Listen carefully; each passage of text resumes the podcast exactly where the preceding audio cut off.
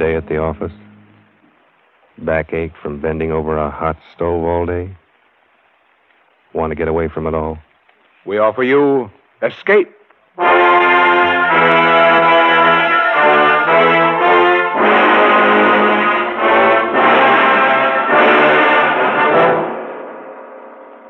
It is midnight, and you are alone. Suddenly, the room is plunged into darkness. You sit frozen with terror because something is there behind you. Something you feared would come. Something from which you must escape. Escape, produced and directed by William N. Robson, and carefully plotted to free you from the four walls of today for a half hour of high adventure.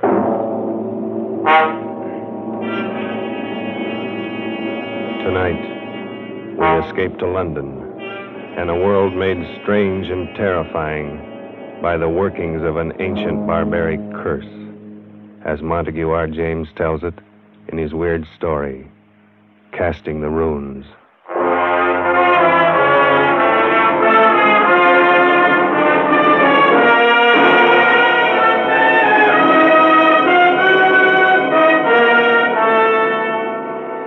My name is Edward Dunning. I'm a scientist. I'm used to dealing with facts, not fairy tales. I'm regarded as Britain's leading authority on medieval life. And as such, I've studied much of the ancient fears and barbaric superstitions of those times. I should have been the first to scoff at any suggestion that the ancient powers of evil, the black magic of Teutonic days, could be believed and practiced in the 20th century. A few weeks ago, I should have laughed had you told me that a curse, a hex, could kill a man. Today, I cannot laugh. It has happened to a man I know of. And now, it's happening to me.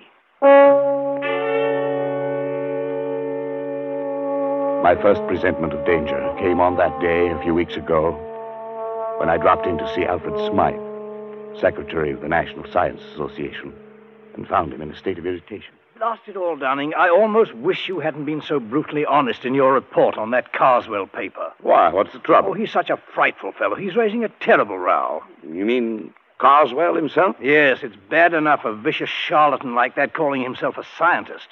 But now he's taking all his vindictiveness out on me. Sorry, old chap. It's really me he'd like to get at. As a matter of fact, that's just what his last letter was about. He wants to know what supposed authority wrote the report rejecting his paper. You didn't give him my name. Heavens, no. As a matter of fact, Dunning, I haven't and I won't, and for a very special reason. Call it silly, call it crazy, call it what you will. I have an uncanny feeling about that man Carswell. Hmm? Why? Do you know anything about him? Nothing. I've never seen him. I only know that he wrote a paper called The Truth of Alchemy. It was hopeless. Precisely. And why was it hopeless? Well, besides being abominably written, it was supposed to prove that alchemy, black magic, and such rot actually exists. I think the man really believes it. Undoubtedly he does, and that's what I mean. He lives in an isolated old house in Warwickshire.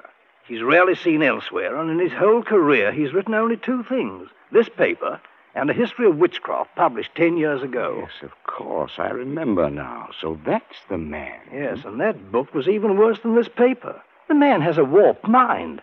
I'm sure he's tried every unhealthy experiment in alchemy, witchcraft, and black magic.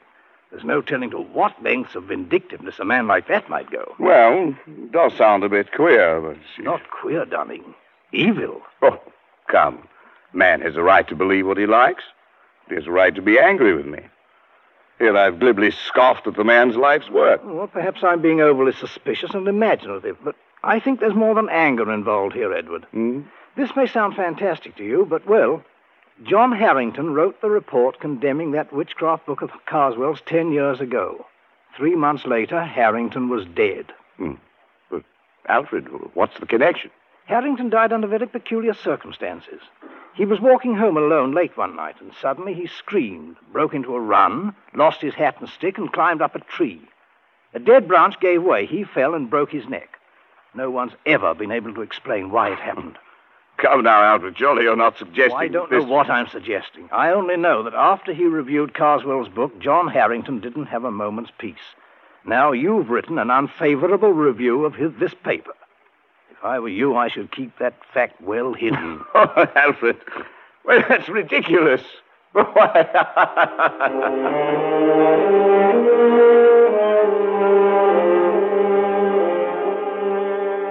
yes, I laughed at Alfred Smythe's fears. How could I have known then that I was to feel the same terror, the same agonized fear which gripped the heart of John Harrington as he crouched, panting, on the branch of a tree, with another moment or two of life, while beneath him the thing came closer and closer. I'd almost forgotten the incident when, a few nights later, I was riding home on a late train. I was half drowsing in my seat, barely keeping awake by looking idly at the car card advertisements. The man directly opposite me must have been doing the same, because suddenly I heard him say, You know, what can that one be advertising? I followed his eyes to the window beside my head. What I saw brought me bolt upright in my seat. In memory of John Harrington, died September 18th, 1937, by falling from a tree. Three months were allowed. Blimey, what do you say that means, sir? Well, I. I don't know. But I did know. Smythe had been right. The affair with Carswell was not over, but only begun. I asked the conductor about the card, but he was as puzzled as I was. He had never seen it before. The card must have been put there expressly for me. That meant that Carswell knew it was I who had reviewed his paper. How had he found out? I got the answer the next day. I was in the select manuscript department of the British Museum doing some research in the quiet, almost deserted room. I'd been working steadily for an hour, oblivious to my surroundings, when suddenly, just at my shoulder, I heard a voice. Edward Dunning, you are allowed three months. I swung around in my seat. There was no one within 20 feet of me. I sat for a moment, shaken, and then I stooped to pick up the papers I had brushed to the floor. I straightened up to find a stout, elderly gentleman standing in front of me. Excuse me, sir. Uh, yes? May I give you this paper? I think it should be yours. Oh, yes, so it is. I thought I had them all. This one seemed to have slid across the floor. Thank you very much. Not at all, sir. Good afternoon. He walked slowly away and out of the door. A kindly, stout old gentleman. But there was something about him that made me feel strange. I went over to the attendant. Uh, yes, Mr. Dunning. Uh, did you notice that gentleman I was just speaking to? Oh, yes, of course. Uh, can you tell me his name? Why, that's Mr. Carswell. As a matter of fact, he was asking about you only the other day. Asking about me? Well, he asked who were the great authorities on medieval science. Of course, I told him you were the only one in the country. Oh, I see. Uh, would you like to meet him, Mr. Dunning? I'll see if I Uh, can. uh, no. No, thank you.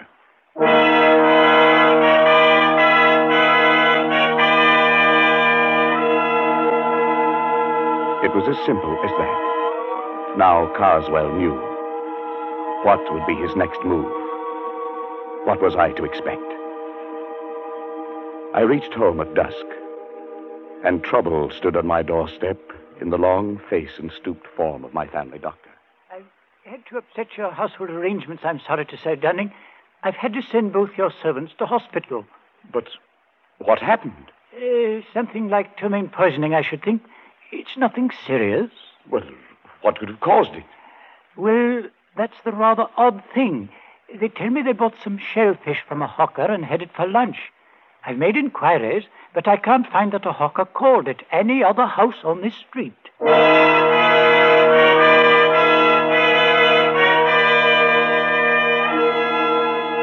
Was this the next move? If so, it had succeeded. I was alone in the house, and my nervousness increased as darkness closed in and the hours advanced toward midnight. I went to bed, but almost immediately I thought I heard something. My study door opening downstairs. I went out and leaned over the banister. There was nothing moving, nothing visible. There was only a sudden, surprising gust of warm air playing about my legs. I went back into my room and locked the door. Suddenly, the lights went out. No doubt it was only a blown fuse, but the chills were playing up and down my spine. I went over to the bed and reached for my watch under the pillow. I suppose I wanted to find out the time. I don't know why. But fumbling on the pillow, my hand touched something far different from a watch. It was like a mouth with sharp teeth and hair around it, not human at all. I fled from my bedroom and spent a long and miserable night locked in the spare room, my ear to the door. But nothing came. I was not disturbed again. In the morning, I searched the house and found nothing unusual. But the mark of fear must have been stamped on my face, for Smythe noticed it next day. Dunning, you look as if you hadn't slept for weeks. Is anything wrong? I. I don't know, Alfred. I. Yes, there is. Carswell knows. How? They told him at the museum. Of course, we should have thought of that. Has anything happened yet? I don't know. It's too fantastic. It's probably my mind, hypnotic suggestion or something, but. Like that man Harrington, I have three months left. Edward. Must have been hearing things. I'm all on edge. I don't, I don't know what to think. John Harrington had a brother, Henry. Perhaps I'd better get you in touch with him. He might know more about this man, Carswell. Yes, yes, do it. And quickly. Three months is not a lot of time.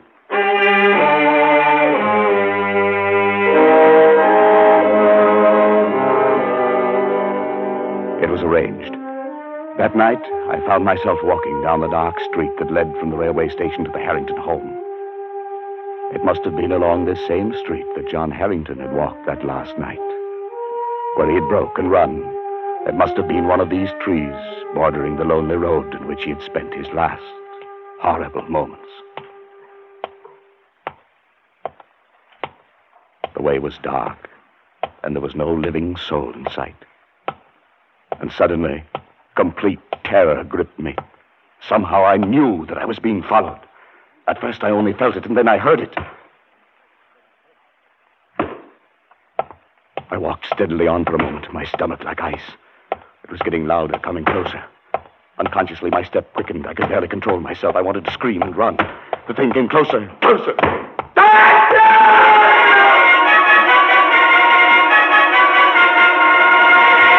I confess, I broke and ran, ran madly for my life. I was at a little side street. I turned down it, doubling back toward the railway station. I thought I would never make it. But finally, bright lights loomed before my eyes, and I think that I never have been so grateful for human companionship. There's no need to run, sir. The 840 won't be along for another five minutes. I felt very foolish. I couldn't bring myself to walk back down that street to Harrington's. I could only take the train home furtively and call Harrington next morning to beg his forgiveness. He seemed very understanding and asked no questions. Undoubtedly, Smythe had told him something about me. At any rate, he agreed to visit me at a place two nights later. And when he arrived and was made welcome, he began to talk about his brother. Yes, Mr. Dunning. John was in a very bad state for weeks before the accident, uh, if that's what it was. The principal thing seemed to be the notion that he was being followed. It became an obsession. Yes, I know. I don't think his death was an accident. Then perhaps you can explain it? No. But I have one clue. Your brother reviewed a book very severely not long before he died. Uh, just lately, I happened to cross the path of the man who wrote that book. And his name, of course, is Carswell. That's right. Well, as far as I'm concerned, that does it. Before he died, John was beginning to feel, much against his will, that Carswell was at the bottom of his trouble. Why? Well, it doesn't make sense. None of this does. But tell me. My brother liked music. He went to all the concerts in town, and he made a hobby of collecting the programs. One night, about three months before his death, he brought one home and showed it to me. I nearly missed this one, he said. It seems he'd lost his and was hunting for it under his seat when a neighbor, a rather stout elderly gentleman, offered to give John his. The kind gentleman was Mr. Carswell. Undoubtedly. I started to leaf through the program and noticed on the second page some rather curious letters, carefully written there in black and red ink. Neither of us could make much of it, except that the letters seemed to be runic. Runes. Runes, of course. Well, John thought it might be important and debated whether he shouldn't try to return the program to the stout gentleman. But just then the door blew open and a gust of air, of strangely warm air, blew into the room. In a flash, it took the program and blew it straight into the fire. Yes, your brother was right. He should have returned it. Well, there was nothing to be done then. No, perhaps not. But do you know what runic letters mean? Well, they're old pre Druid script, I believe. The kind of writing the barbaric tribes used long before the Romans invaded Britain. Yes, that's right. Casting the runes, they used to call it in the old days. Casting the runes. Uh, what do you mean? Well, it was a curse, a, a hex. In primitive England, people thought by casting the runes, that is, handing a person a piece of paper with certain runic letters on it, that uh, you could put that person out of the way, destroy him. It's an old superstition. And the only way to lift the curse was to return the paper to the one who gave it to you, to give it back without his knowing it. Or, I don't believe that kind of nonsense. Neither do I. Then what was it that killed John? I don't know. Perhaps his fear of the runes, perhaps brooding about it, becoming neurotic, thinking he saw things and heard things and touched things that weren't there. Perhaps his own mind drove him to death. And what's the difference once you're dead? No difference at all. Casting the runes. Oh, it's rubbish. Yes, of course, but. Good heavens. What is it? I just remembered that day at the British Museum. He cast the runes on me.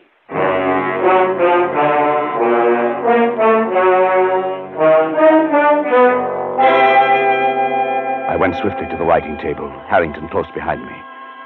My portfolio was there, full of the scribbled notes I'd been working on that day in the museum. And as I took it in my shaking hands and began leaping desperately through them, one strip of thin, light paper slipped and fluttered toward the open window with uncanny quickness. But Harrington was even quicker and slammed the window shut just in time. Got it? Oh, thank heavens. If it were lost or destroyed, like your brother's. Then you wouldn't be able to return it to Mr. Carswell. Yes. Look at it. It's identical with the one John got. I looked at the flimsy paper. The characters, carefully traced in red and black, were runes, all right. That ancient language used by the Aborigines of prehistoric Britain. I couldn't decipher them. But as Harrington and I stood looking into each other's eyes, each of us could read the other's thoughts. Science or not, 20th century or not, this sheet of foolscap spells death for its possessor. It spells death for you. It must be returned. Yes, I know. It must go back in such a way that it doesn't. that he doesn't know he's received it. That means we can't simply mail it. No, we can't. We must do it personally. That'll take doing. Well, he knows you by sight, doesn't he? Yes. You must shave your beard. It will alter your appearance. He might strike any time. I have three months. That's what the warning said. We've got to make good on this Dunning. I've searched ten years for my brother's murderer, and now he must not escape.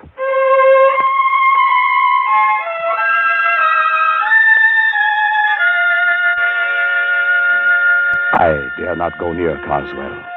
So Harrington volunteered to keep a watch on him, to let me know when our chance came to return the runes, if it was ever to come. It was only a night or two after Harrington was there that I arrived home and found a calendar had come in the mail. When I examined it, I found everything after November 19th had been torn out.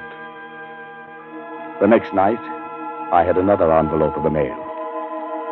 This time it was a woodcut, an illustration torn out of a book, showing a dark, moonlit road and a man walking on it. And right behind him came a huge, dark shape, some awful demon creature. Under it were written some lines from the ancient mariner. And as I sat alone and read them aloud, I felt that now familiar gust of warm air playing about my legs. The man walks on and turns no more his head because he knows a frightful fiend doth close behind him tread.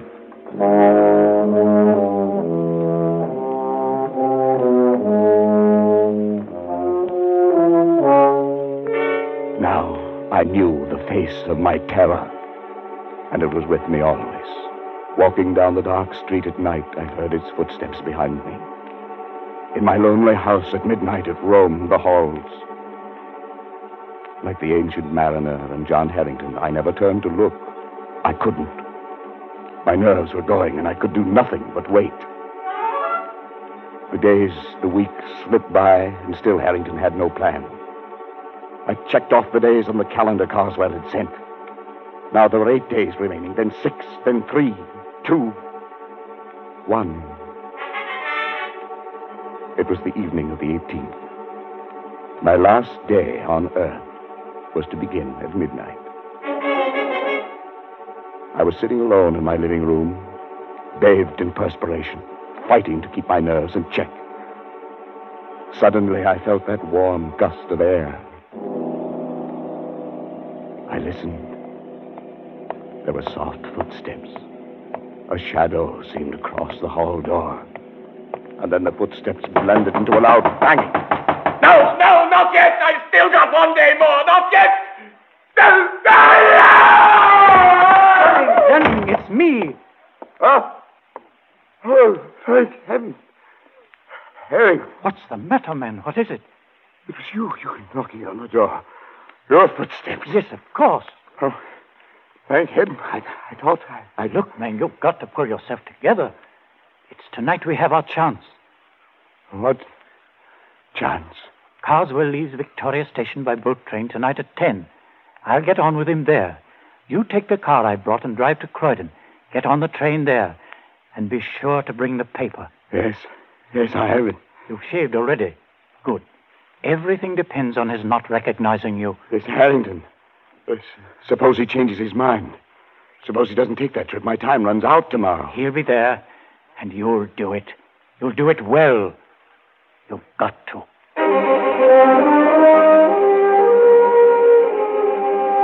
I stood on the platform at Croydon, my mind in a daze. I thought the train would never come, but it did. I saw Harrington at the window. He stared coolly at me. Of course, there was to be no sign of recognition.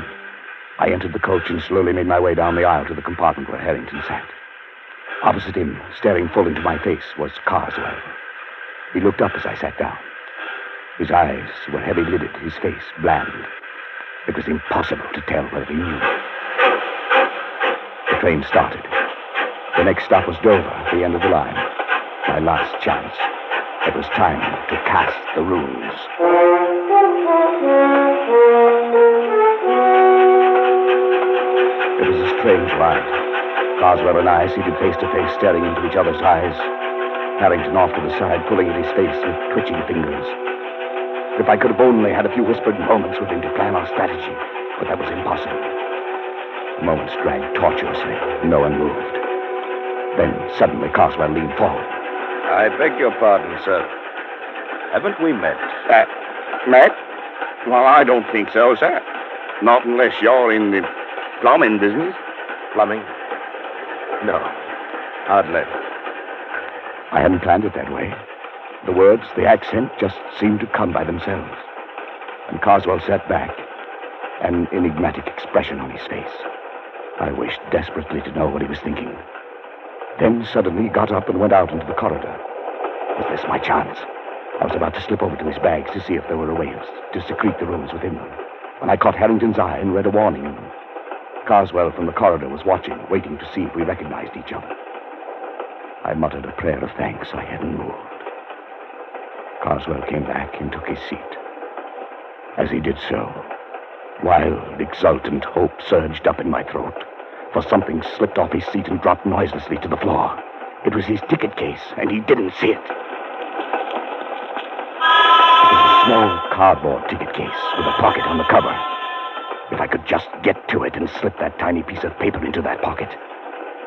For 15 agonizing minutes, I sat there and stared at it. If only Carswell would go out. But he sat stolidly staring straight ahead. We were coming into the outskirts of Dover, the train slowing down. Suddenly, Harrington stood up, reached up to the rack above Carswell to get his coat and bag. I stared at him blankly for a moment, surprised by his sudden clumsiness. And then I realized what he was up to. The bag, the coat, a briefcase all came tumbling down upon Carswell. What the devil? Oh, I say I'm sorry. I'm terribly sorry. Clumsy fool, you might have injured me. What were you trying to do? Well, It was my only chance. sort of Carswell stood you, facing anyway? I Harrington. don't blame you. I reached down, Never got the ticket case, and with trembling fingers slid the paper into the pocket. He turned sharply to me, and I extended the case toward him. Uh, excuse me, sir. Is this yours? Yes, it's my ticket case. Where'd you find it? Here on the floor. Must have dropped off when. Yes. You- I'm much obliged to you, sir. Not at all. Not at all. He looked at me fiercely, his rage at Harrington still twisting his face into a devil's mask. Then he glanced briefly into the ticket case and put it into his pocket.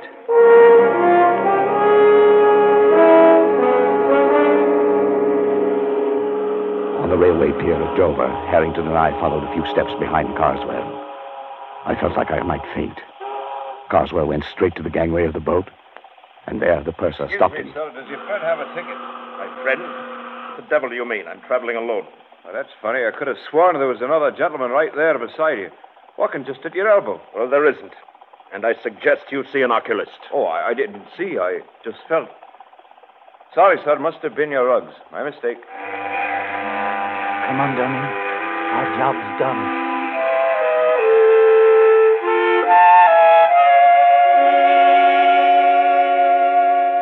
I didn't sleep that night. I lay awake and listened. But there were no footsteps, no warm gusts of air, nothing to disturb me. All day I felt remarkably free, although this was to have been my last day on Earth. But only just now, when Harrington came in, could I really relax. Oh, Dunning, have you seen the afternoon paper yet? I know, not yet. Well, here, look at it. On the second page. There. Abbeville, France. An English traveler examining the front of St. Wolfram's Cathedral today was struck on the head and killed instantly by a stone falling from the scaffolding. A note of mystery was added by the fact that although the cathedral was undergoing repairs, no workman was on the scaffolding at the time of the accident. The traveler was identified by papers found on him as a Mr. Carswell of Warwickshire. Uh, of course, it could have been an accident. Yes. Yes, it could have been.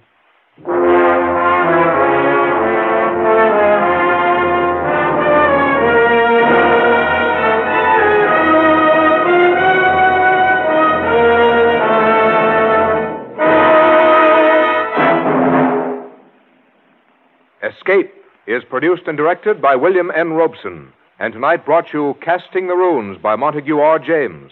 Adapted for radio by Irving Ravetch and John Dunkel, with John McIntire as Edward Dunning, Jan Wolfe as Harrington, and Bill Conrad as Carswell. The special musical score was conceived and conducted by Cy Feuer. Next week, You are trapped in a hidden valley, high in the Andes, walled in by sheer rock precipices, and surrounding you, closing in on you, is a band of blind men who want your eyes.